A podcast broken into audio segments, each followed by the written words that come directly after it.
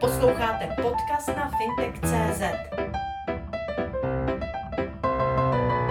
Povaha naší činnosti je v tom, že musíme neustále investovat do těch firm, aby ta, aby ta zpráva těch fondů, které máme, byla postavena na kapitálu, který máme k dispozici. Některé ty fondy jsou plně zainvestované, ten poslední, ten General Private Equity Fond 3, GPF 3, bude eh, na konci, je na konci svého investičního období a po 80% zainvestování tohoto fondu můžeme jít na trh a získávat další kapitál, který nám umožní pokračovat v naší činnosti. Proto musíme na ten trh i v současné době a nastala ta doba taková, že to máte stejné jako s bankami. Banky taky musí dělat svůj biznis, my musíme dělat svůj biznis a k tomu biznisu potřebujeme kapitál našich investorů, abychom to mohli alokovat na těch, v těch pěti zemích, které kam hodláme investovat v rámci tohoto fondu. Zmínil jste pět zemí. Liší se ty trhy v závislosti na malých a středních podnicích, které se tam nabízejí? Samozřejmě my budeme investovat především primárně tak, jak jsme od začátku investovali, to znamená do trhu bývalého Československa, České a Slovenské republiky. To je naše priorita. 30% z toho budoucího fondu budeme moct umistovat náš kapitál pro, nás, pro společnosti nebo do společností v Polsku, Maďarsku a Rakousku. Nicméně to, což je taková ten, ten, náš, ten náš záběr geografický na tu střední Evropu. Polsko, Maďarsko, to jsou trhy podobné, nicméně v Polsku je situace taková, že jak se říká anglicky, to je trh overfunded, nicméně příležitosti se tam, se tam vyskytují především proto, protože je to třeba u společností, které působí současně v České republice a v Polsku a sídlo nebo headquarters mají v Polsku.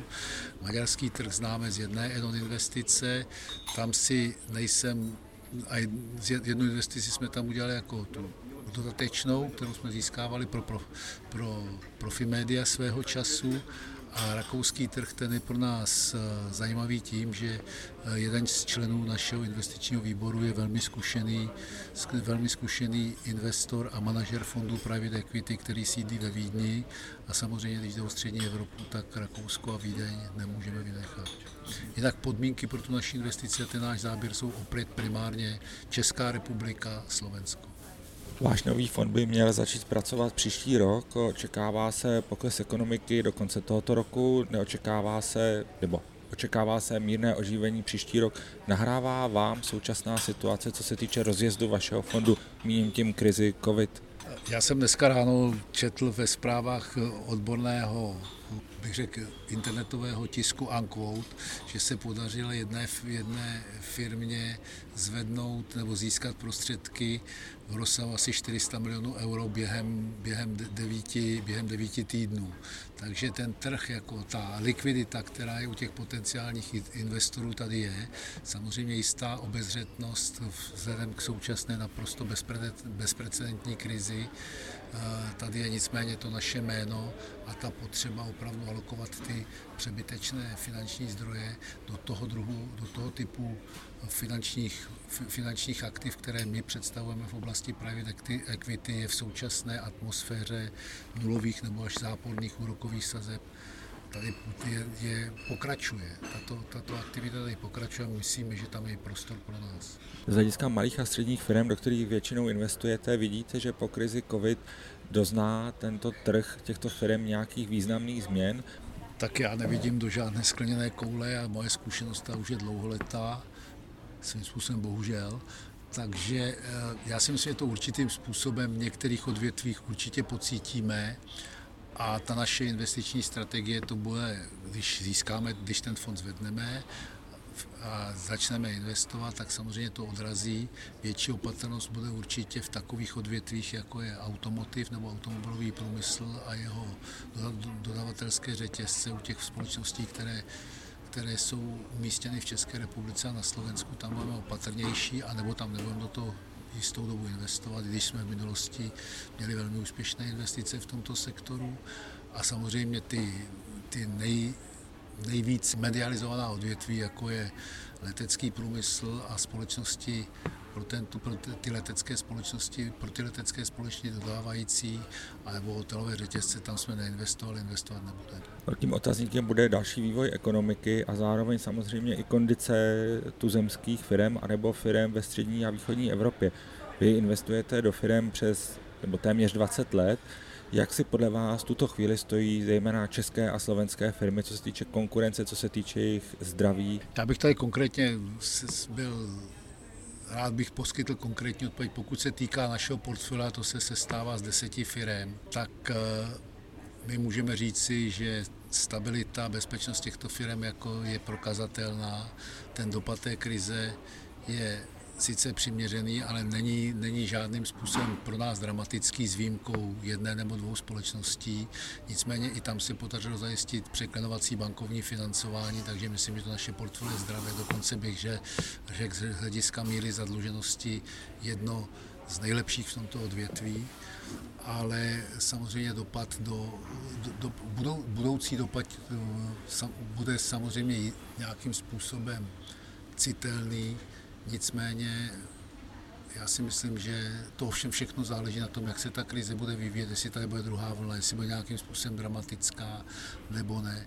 Ale eh, já jsem v tomto, v tomto smyslu relativně optimista, aspoň pokud se týká těch společností, do kterých my jsme zainvestovali a do kterých budeme v budoucnu investovat co vaše stávající fondy máte v tuto chvíli rozjetou nějakou akvizici, která se blíží dokončení, případně jakou? Já nebudu, já nebudu příliš konkrétní. Máme, teďka jsme dokončili jednu investici v oblasti IT, ICT a myslím si, že během července dokončíme takzvanou add-on dodatečnou investici pro tuto firmu, protože původní původní argument nebo původní takový racionální důvod, proč jsme do této firmy investovali, byl taky, že naše prostředky budou použity na takzvanou add-on investici.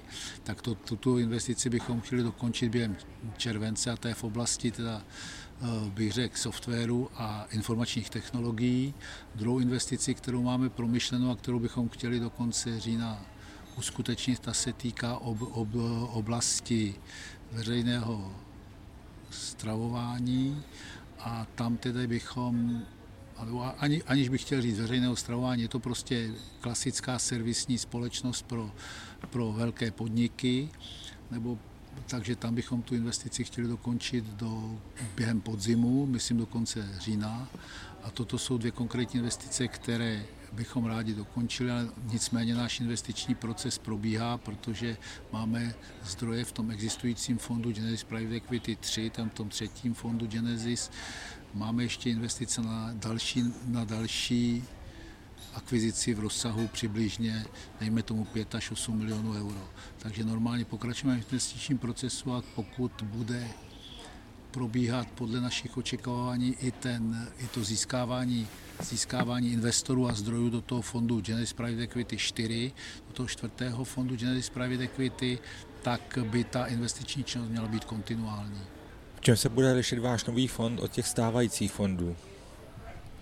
Ve, ve struktuře, investorech, investiční strategii, investiční filozofii se lišit nebude, nicméně díky stabilitě a rozvoji těch budoucích fondů se bude lišit v rozsahu objemu investovaných těch prostředků, které, které bychom rádi pro ten fond získali. To znamená, chceme, náš cíl je získat 120 až 130 milionů euro proti tomu nynějšímu fondu, který má euro 82 milionů a ten, ten hard cap, to horní omezení, proto, protože chceme nadále působit na těch našich trzích a Genesis by dál, dál fungovalo v Praze, tak bude maximálně 150 milionů, takže se dá říct, že teďka budeme cílit v rozsahu, na fond v rozsahu 100 až 150 milionů euro, přičemž ta očekávaná velikost je někde 120-130 milionů.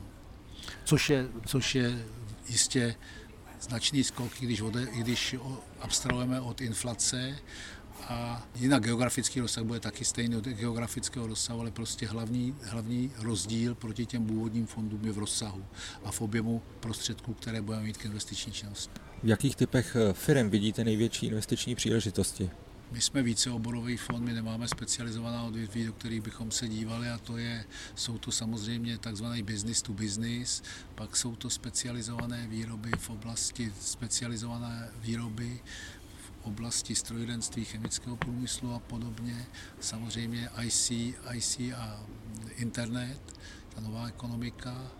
A potom je to to je všechno prostě, potom samozřejmě rádi bychom taky rozšířili svoji činnost a uspěli ve farmaceutickém průmyslu, kde máme první investici, ale znovu říkám, naše specializace není na konkrétní odvětví, my jsme prostě přes, přes všechna přes všechny sektory ekonomiky, kde vidíme investiční příležitost. Vylučujeme samozřejmě drogy, sex a rock and roll a teďka, jak jsem už se zmínil předtím, tu oblast automotiv, tam budeme velmi opatrní a nebudeme investovat do něčeho, co je spojeno s leteckou, s leteckou dopravou a s hotelovým biznisem. Stále máte za to, že se k investicím budou nabízet firmy tam, kde dochází ke generační obměně? To je Máme na to dokonce jisté analýzy, které jsme si udělali předtím, než vstupujeme na trh, abychom ty investory přesvědčili, že to, to, toto je oblast, kde ty investiční příležitosti jsou největší. To nám, to, to nám napovídá i naše zkušenost, kterou máme doloženou statisticky za těch 20 let, co to dělám. A dále si myslím, že eh, ta generační výměna budoucích pěti až deseti letech bude hrát stále významnou roli a bude to velký zdroj investičních příležitostí pro ten náš nový fond. Co se týče vaší společnosti Genesis Capital, došlo v ní k nějakým významným změnám?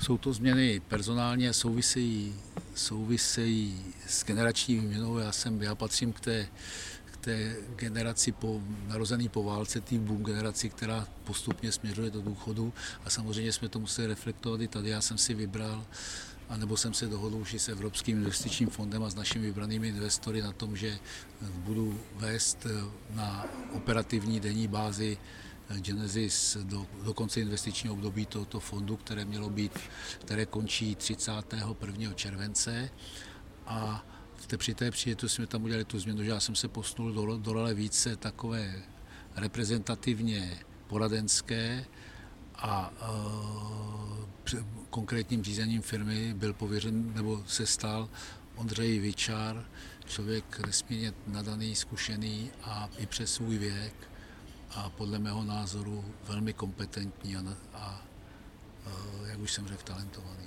Vzhledem k této změně máte nějaké vaše osobní plány, které jsou s ní spojeny?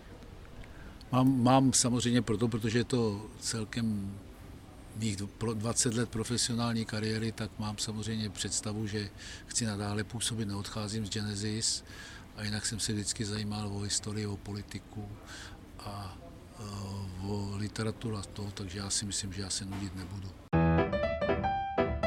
Sledujte fintech.cz